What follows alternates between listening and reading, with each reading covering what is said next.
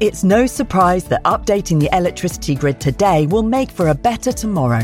Increased self sufficiency is just one of the benefits. The Great Grid upgrade will also boost the economy and create new green jobs. And best of all, you can continue doing the things you love, like watching the latest epic nature documentary or listening to this podcast while caring for the planet too. Find out more at nationalgrid.com. This episode is brought to you by Visit Williamsburg. In Williamsburg, Virginia, there's never too much of a good thing. Whether you're a foodie, a golfer, a history buff, a shopaholic, an outdoor enthusiast, or a thrill seeker, you'll find what you came for here and more. So ask yourself, what is it you want? Discover Williamsburg and plan your trip at visitwilliamsburg.com. Hey, it's Ryan Reynolds, and I'm here with Keith, co star of my upcoming film, If, only in theaters, May 17th. Do you want to tell people the big news?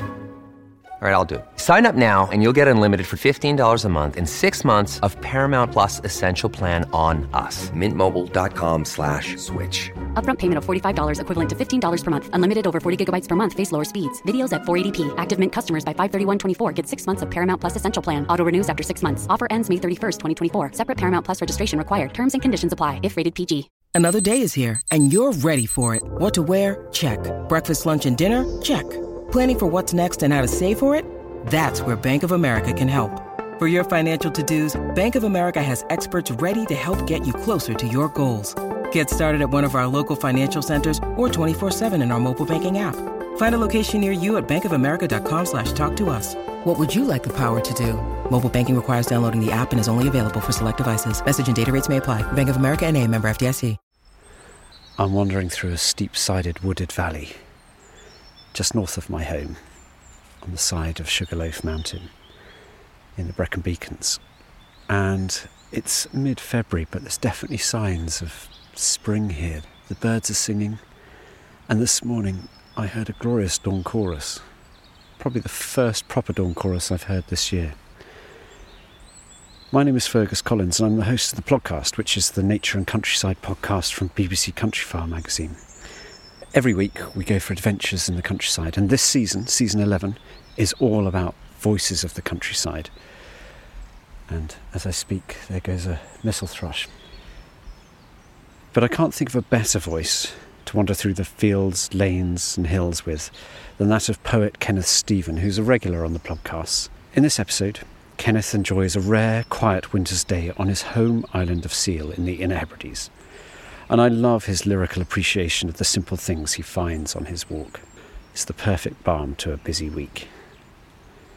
Later, join me and the podcast team for a catch up on all things wild and wonderful. And do get in touch. We'd love to hear from you. My email address is editor at countryfile.com. For now, though, I leave you in the hands of Kenneth Steven.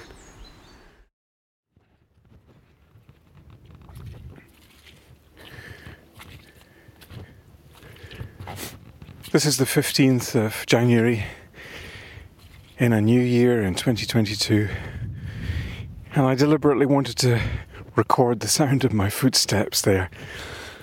I'm coming up a track on the Isle of Seil, on the east side of the Isle of Seil, looking out over what we know as Balvicar Bay, so the village of Balvicar down below me, the mainland. To my right, across a bit of water, a sound of water. And I would love to say that much else is visible today, but it isn't. Because it's overcast, it's far too mild, but at least it isn't raining because it's been raining for I don't know how many days. It feels like since Hogmanay, since what we term New Year's Eve. No snow even on the distant peaks that I can remember looking at last year. And now, in fact, as I come a little bit higher up the slopes, here at the north end of the island of Seil, or towards it at any rate, where the channel between us and the mainland becomes exceptionally narrow. I'm looking back behind me south towards the wonderful peak, the escarpment of, on uh, the island of Scarba. And at least I am seeing that today on what is what we also in Scots call dreich, the dreichest of days. I decided to record though because it was windless, or pretty much so. There might be a little recorded on um, the machine that I'm using, that I'm operating, but it won't be a great deal, he said, hopefully. But I'm looking back south and I'm seeing, I want to describe it to give a picture of it.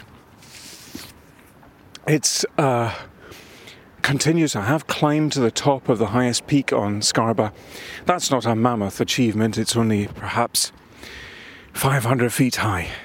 So, nothing for those who are used to walking fells and walking higher Munros in Scotland. But it's, it's high enough for this part. It's a gradual slope rising from the left hand side, coming up bumpety bump towards a summit like a nose that then dives to the west side. And the views afforded from it on days very unlike today are absolutely spectacular. You are at that point to give you a sense of the geography, to remind you of where the island of Seil is, the insignificant island is. From Scarba, you are looking right over west from that top. You're looking to the island of, of Mull. Um, the east side of the island of Mull and beyond it, if you were able to clear away some of the tops of Mull, you would be looking at the island of the holy island of Iona. Well, why have I come here today at the worst possible time of day, around lunchtime? And I can hear my father telling me how silly I am to go out looking for birds and animals in the very middle of the day. But, but, to my joy, there above me is a buzzard. Flap, flap, hover is what he taught me all those years ago when I was a child, and it's almost right above me. This is where we live, where my wife Christina and I live on the island. For whatever reason, there are no rabbits. Here, further north on Seil, there suddenly are rabbits, hence the buzzards. And uh, it's swung away from me now out over the sea. But, well, I was worried. I really decided that I would take the recorder with me um, and hope for the best. There I'm seeing another buzzard, a good bit further south of me. It's right over the top of that peak of Scarba that I've been describing or attempting to describe. So we're reasonably well off for for buzzards. And indeed, my word, there's its mate rising up as well. So within the space of a minute or so, never worked with children and animals, and yet within a minute or so, there were buzzards. I have to say that I don't really quite have the faith to believe that I'm going to see much else in the way of, of wonderful wildlife. I'm looking up as I move away higher up this track and try to get away from the road below, the East Side Road, which comes over the bridge of the Atlantic and uh, takes you all the way down to the south end of Seil, what we will think of as the south end, and then the ferry over to another island, the island of Luing. Uh, that road is is usually pretty quiet.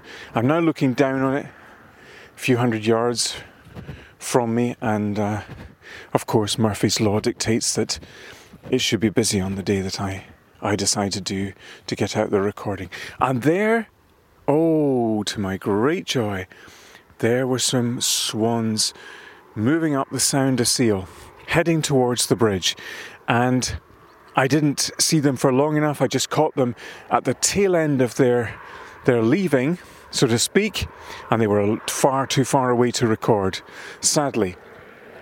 But my suspicion is that they were they would be whoopers. Uh, and we have them in the little lochan beside beside where Christina and I live. And I love coming down. I was writing about them the other day, describing them or trying to describe them, especially in the winter. They're like, to me, shards of ice.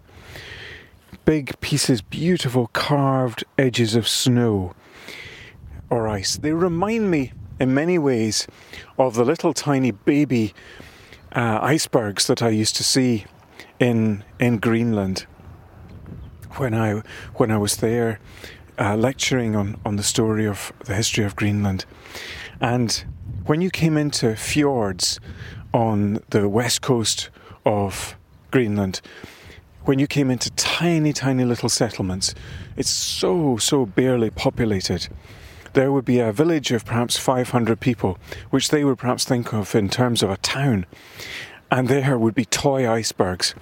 And sometimes what the Greenlanders did was actually to go out to the uh, bigger parts of the sea, the more open bits, and they would tow in a toy iceberg just to have it there, perhaps for the children, I don't know. Uh, but it was there to, as decoration for the fjord. Well, I'm standing here looking, looking out over it um, today um, to give a greater sense of what this day in the very middle of January is like. Everything's waiting to burst into life. There's a wee bit of birdsong. There are houses below me with mature trees. I'm um, not sure what they are. I suspect they might, one or two of them might be apples. There is, there is a little ripple of birdsong around me, but I'm not, I'm not good enough, as I have said before in my recordings, I'm not good enough at knowing my birdsong to know precisely what, what it is. It's just this beautiful, beautiful, beautiful semi-muffled um, wave, melding of different different sounds of, of birds. What's it like today? Well, now on the on this middle day, on this very middle day of, of January, it's it's rather nondescript. grey skies above me. It's not grey below, though. It would be wrong to say that. The sea is certainly pretty grey.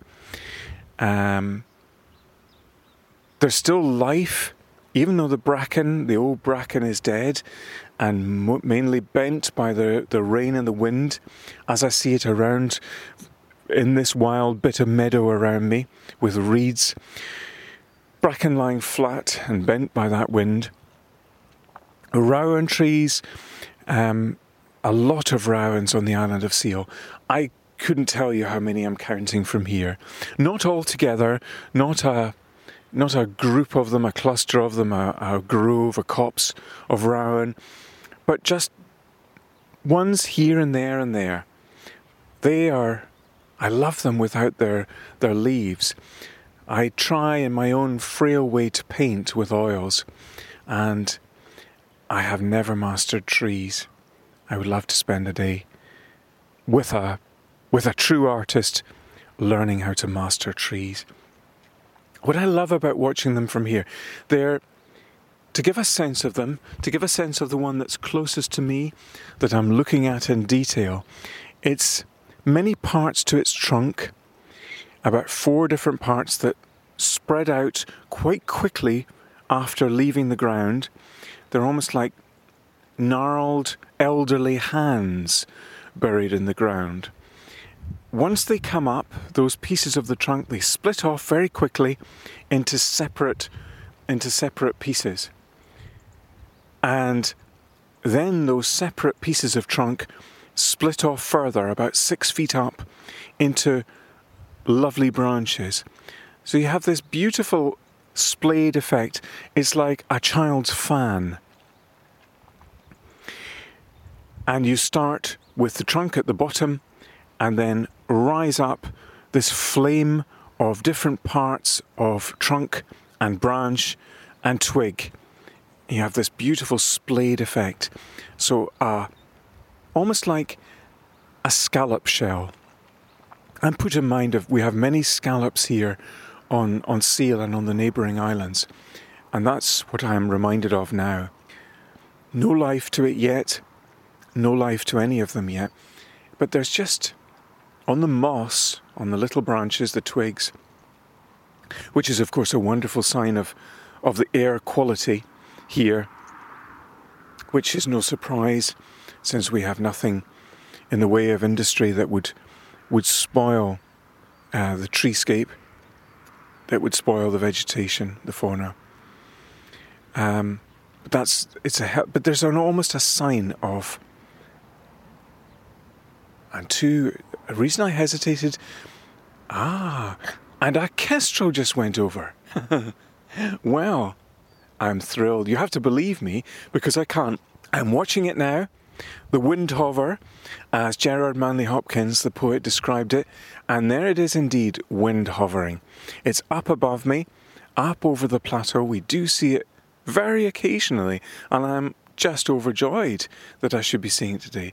The speed at which it travels, it's all but gone, all but lost to my eyes now. It's that's it, it's gone. Up away over onto a ridge and down and beyond it. What a speed it has gone at. How, how lovely. The pigeons, the wood pigeons, preceded it. Whether they were, I, I'm not wise enough to know, wise enough or, or ornithologists to know whether uh, the pigeon pigeons had been in any way scared by the coming of the of the kestrel. But that was wonderful to see, absolutely wonderful. And I'm only sorry that that I couldn't give you a little bit of of the sound of a, a kestrel. I'm not sure how on earth that would be even feasible. It's it, that's the paradox, I think, to me. As I was thinking about the preparation of this piece of recording, I realised that, of course, what I want are living sounds. But on the other hand, I want to record on a completely still day. This is a perfect day for recording. The difficulty is, though, finding the sounds that are wanted. Up above me at the moment is uh, a plane. We're on the, I have probably said before that we're on the crossing point for for many planes to the States and North America in general. So those that's something that's unwanted. What are the wanted things? What are the things that you yearn for? Well, obviously the sound, the lovely sound of, of running water, of burn water, of of um, small river water, beck water, or the sea for that matter. Um, and there, another unwanted sound, the sound of a car a car on, on the road below. So it's finding the sounds that you do want. Um, oh, and that was a robin. Thank you, Robin, for coming in and saving my day with a beautiful burst of Rowanberry burst of song. Lovely. As I came up the road, not many minutes ago, I was listening to two on either side of the road talking to one another. Uh, and again, I'm not ornithologist enough to know if they were rivals swearing at one another or a male and female. Yes, I can see that robin now. I'm going to get a little bit closer and try and record him. And I will be quiet.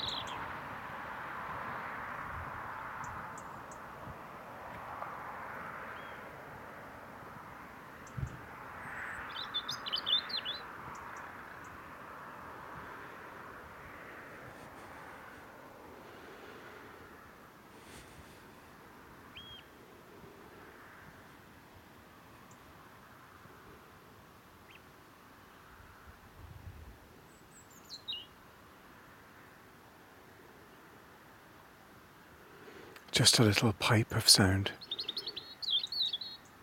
And an even nicer piece. I love the way that robins, when they're sitting at the top, especially the males, they're sitting at the top of somewhere and they just give this little bob. I would love to ask them what that bob means. Whether it's a, a bit of defiance on the part of a defiant little bird, such a brave little bird, I don't know. And the robin, as I'm watching him, and he is very definitely a he because they have bigger tummies, more rounded. He's looking out, surveying what is. Oh, and that's him off. Surveying his territory, and doubtless he had a very strong weather eye on me to make sure that I was not a not a rival. Not much danger of that. I love to have I love to have what I describe um, as conversations with robins. So I'm reasonably, I can do robins in freestyle.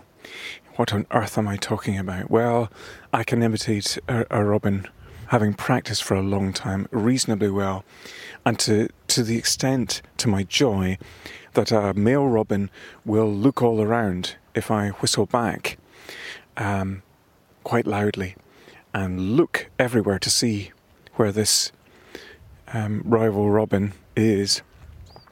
And usually we can have a, a little rally of about six whistles to one another before finally it gets fed up uh, and, and flies off.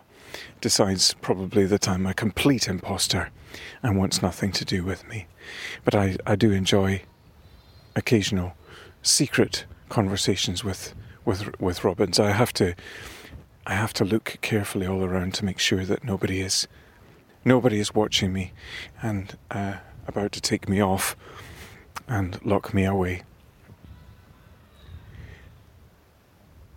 I'm looking now, I've come a wee bit further south, having changed direction because of the robin, and I am seeing, I'm afraid, nothing more interesting than gulls flying overhead in the still air. There's just a what we would call a smur of rain in the air. But this really is, I'm afraid, the best of the days that we've had, I suspect, since since New Year. You feel though despite I was talking when I was interrupted, rudely interrupted by a robin. Before I was talking about what lay around me. So there's the bracken, there are the rowan trees, there are one or two lone pines over on the mainland. I'm looking at a really what's a whole swathe of larches on the hillside there with heather, definitely heather behind them. The heather, that wonderful smoky grey, well, the whole hillside has a smoky grey character to it. The heather behind, a redder brown, just a, you can see where the bits of bracken are, giving it just a very, very, very, yes, a bit of orange, dark, dark, melted and wet orange. And there's the robin back, still watching me, very definitely watching me. Just giving a little jewel of sound. That's the that's the mainland part. Um, down below me, so as I have said at the beginning, I am standing here on a, a ridge of of hill. Um, below me is the sea, is Balvicar Bay. Oh, a lovely burst from that robin wanting to get his voice in. Um, and then an island or two out of Balvicar Bay. And I, these are islands that I very much want to find out more about. And some boats, just one or two, they're mainly shellfish boats, sitting there beside, beside the township of of Balvicar, and one or two cottages on the mainland there. It's all that's what I want to say at the end of this. The lovely thing I think is that it's all waiting. It's all waiting to burst into life. You feel that you feel that the spring is the beginning of the spring is really not far away, especially here on the west coast of Scotland which is fed and served most wonderfully by the Gulf Stream. Even on the nights, still, when we do have a reasonable amount of frost in Scotland, four, five, six degrees in the inland highland glens, you'll never have frost out here on the on the real west coast. It'll always be. It might it might come. It might come close to it, and in fact, I have to eat my words for a moment because last year, of course, I was recording for for the magazine out on on south of here and and a little to the east, right out on the coast, and it was most certainly freezing for for several days. It is, I can't stress how unusual that is. It's almost unheard of. and especially in these climate challenged days, it's it's it's well nigh unheard of that there should be frost and several several degrees of it um, in on the west coast. But very occasionally it happens, and boy was it wonderful! What photographs we had, what days we had. It's all coming, it's all around the corner, waiting to grow out of the greyness. And I don't have anything to offer poem wise today, but that's what I want to say. I just feel this sense that everything is waiting to grow out of the greyness. That's the, the phrase that comes to mind as I step back, really through this deep mud and our weeks of. We have empty barrows and and boxes for gardening back home in the garden, and all of them are full of the winter's rain because that's what it's been. It's not melted snow, it's rain. But you just have the feeling that it's going to change any day soon. I'm wearing three jumpers, I think, today, and I'm still feeling, I am still feeling the cold. It's always here though on the west because of the wind, because of that omnipresent wind. And so I look forward to recording next when all of it has changed and grown back and come to life at last. eBay Motors is here for the ride. With over 122 million parts, you can make sure your number one ride or die stays running smoothly. Brake kits, LED headlights, bumpers, whatever your baby needs, eBay Motors has it. And with eBay Guaranteed Fit, it's guaranteed to fit your ride the first time, every time. Plus, at these prices, you're burning rubber, not cash. Keep your ride or die alive at ebaymotors.com. Eligible items only, exclusions apply. This episode is brought to you by Smartfood Popcorn. Some decisions aren't the best, like skipping ahead in your favorite podcast. Think of all the banter you'll miss, the lore in the making. Luckily, Smartfood Popcorn is a no brainer. Deliciously tasty and available in a variety of fun flavors. It's a smart decision every time. Smartfood. Add smart. To learn more, visit smartfood.com. When you need mealtime inspiration, it's worth shopping Kroger, where you'll find over 30,000 mouthwatering choices that excite your inner foodie. And no matter what tasty choice you make, you'll enjoy our everyday low prices, plus extra ways to save, like digital coupons worth over $600 each week. You can also save up to $1 off per gallon at the pump with fuel points. More savings and more inspiring flavors make shopping Kroger worth it every time. Kroger, fresh for everyone. Fuel restrictions apply. So there's one of our favourite voices of the countryside, dear Kenneth Steven, our poet, on a lovely walk on his homeland of Seil, little island on the west coast of Scotland, just off the west coast of Scotland. And from one lovely voice of the countryside to two more lovely voices of the podcast studio, I'm joined again by Hannah and Jack to talk about all things countryside. Hello, chaps. How are you? Hello. Hello. Good to see you. Good to see you. Um, before we get on to what we've all been doing, Kenneth, you'll have noticed, did say he hadn't recorded a poem for us. So I thought I was very remiss. I got in touch with him and he very happily has recorded one of his own poems, which I think is a very appropriate one for this time of year, called Winter Light. So a little bit more of lovely Kenneth. Winter light. To come through a low blue door under the high grey wall of a forgotten garden into a place in winter, roofed by grey sky, the scattered hollyberries of a robin's song. Nothing is alive yet. All is deep and dark, wintered and fastened, shut into the earth. A book unopened, the whole story of the year asleep, unwritten underneath my feet. A door in the low sky opens, sunlight struggles to silver the ground and fades.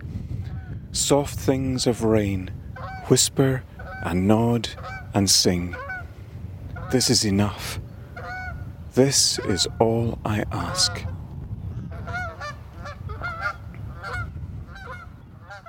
So that's what Kenneth's been up to walking out in the wilds of Seil and reading lovely poems.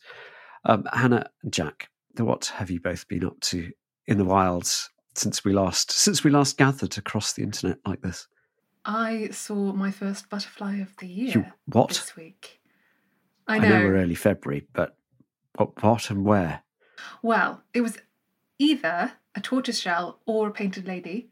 I do get those two confused. And it was in my grandma's garden. And it flew into her kind of like greenhousey thing, got itself a little bit frightened by the windows, but then flew straight out again.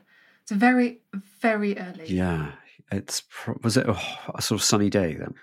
Yeah. Yeah, so they they can lots of species I think do hibernate in sheds and greenhouses. So that must have just warmed up and thought, oh, it's spring. Um, well, it will have got a nasty shock today because it's the snow on the hills here this morning. So um, it being well, what are we? The fourth of February. So first, second, second lot of snow I've seen this year, but oh, it's icy. So not butterfly weather. How about you, Jack? You've been out and about rescuing any wildlife? Well, I, I will just say you've had snow, but where I am today, it's a lovely sunny day. It it's one of those days where it looks deceptively warm outside. I know it's probably not, but it looks it. Um, but in terms of this week, uh, since we last met, I've not actually really been able to get out that much. You've been a busy man. I know you've been chained down in the basement. Busy guy. I should explain. The basement is the basement is where where the podcast studio is. Studios in the basement. not not literally chained. Jack, well, we must get out soon.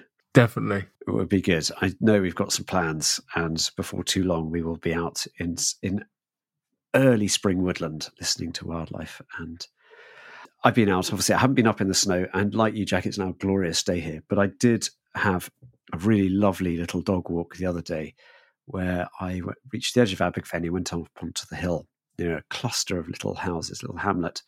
There was a really good population of greenfinches singing away. And I keep mentioning greenfinches because um, they've not done too well, and they're on the they're on the red list, which means that they've their, their numbers have dropped dramatically. So they're cause for conservation concern. So I've been keeping an ear out.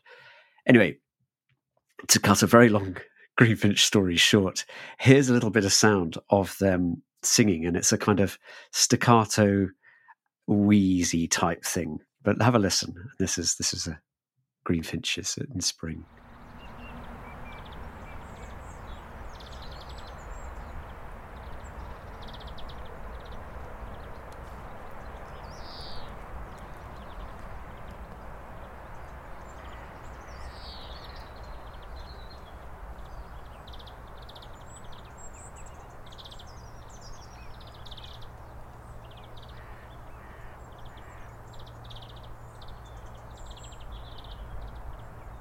It's very much like the goldfinch call, isn't it? But sort of backwards. I know what you mean. Yeah, it's quite sort of ex- fast paced, staccato y, jingly. I think it's slightly more rounded notes. I think of Goldfinch as more metallic, and this is slightly more rounded. I, hard to describe birdsong, I think. Then it has got that whee, slightly wheezy thing going on every every little bit, every sort of few seconds. It's so I think that's the male song, and actually they're getting going quite early. So there was quite a group of them all singing around in, the, in a little clump of trees, and um, yeah, quite exciting. It almost feels like finding a rare bird now, seeing a greenfinch. So that's some greenfinches, and that's what I'm calling our sound of the week for this week. We love, we prefer it actually when listeners send in their own sounds. We love to hear little audio snippets from wherever you are. Could be a bit of bird song like the greenfinches, could be just the sound of a lovely waterfall or gushing river, anything. Send it in. We'd love to play it, and well, we'd love to listen to it, and we'll play it for everyone else. I think we might even have a second sound of sound of the week this week. Yes, I have another sound of the week. This one contains some very early bees, and they are buzzing round the clematis in the garden of Country magazine colleague Joe Pontin.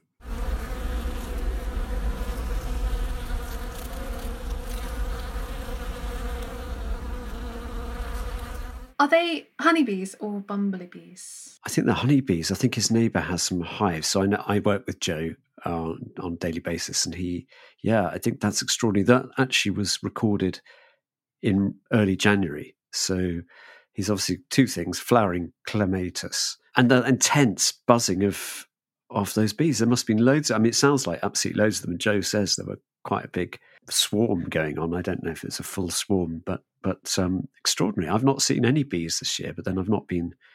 I haven't had my bee antennae on. They sound uh, a lot angrier than I think bumblebees sound. Bumblebees seem to have a more softer hum Hmm. than Yeah. a buzz. Yeah, that was quite intense. That that that's a fierce old buzzing going on. I think from this time, well, rather like your butterfly, Hannah. There's action on warm days. Well, now that you've talked about bees, I remember that I also saw a great big fat bumblebee the same day. Well, that would be a queen. That's a queen bumblebee look, looking for a nest site. Lovely, plump bumble. A plumblebee. so that doesn't really work. Um, just lovely to hear these noises, and also, gosh, I can't can't wait for those warm days of late spring, early summer, where you're just sitting, well, lying in a hammock or something like that. If one is lucky enough to possess such a device, and listening to insects buzzing around, and that sense of, ooh, yeah, it's it's it's definitely one of those sounds that makes me excited that winter's grip is loosening and spring will be here. Before we go, I have had a look in the podcast post bag and noticed there is a letter in there, which I, I guess for this week I'd like to like to give to Hannah to to read. Oh, just such a lovely voice. thank you ever so. The letter's from Jenny Kilbride Roberts, and she says, I have been meaning to write to say how much I enjoy your podcast since I began listening to it during 2020. The last one with Jeremy Pound was so good it finally moved me to email you.